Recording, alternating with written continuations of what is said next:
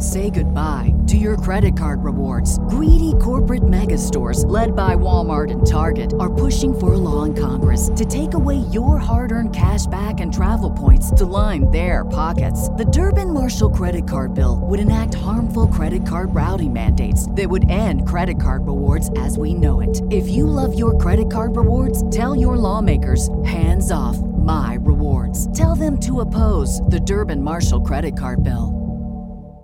Now, it will only make sense that D. Hendrix, a.k.a. Future, a.k.a. Pluto, would be on this track titled, What Would Pluto Do? Now, for all my religious people in society, you know, there's a famous phrase that we use all the time that's titled or is said, is quoted a bunch of times, right? Because it really encapsulates every scenario as a human being when you're trying to search your soul for the best way to respond to whatever just happened to you, right? And that phrase is, what would Jesus do? So for this track to be titled, What Would Pluto Do? I'm just surmising, if that's a word, that he's playing off of What Would Jesus Do? Basically giving kudos, giving flowers to Future, basically saying and asking himself, if I was the great Future Hendrix, what would I do?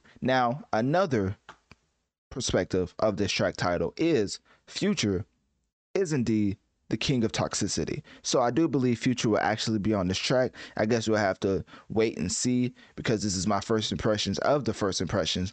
But Drake and Future on What Would Pluto Do, I believe will be one of those braggadocious / heavily toxic tracks directed towards women, right?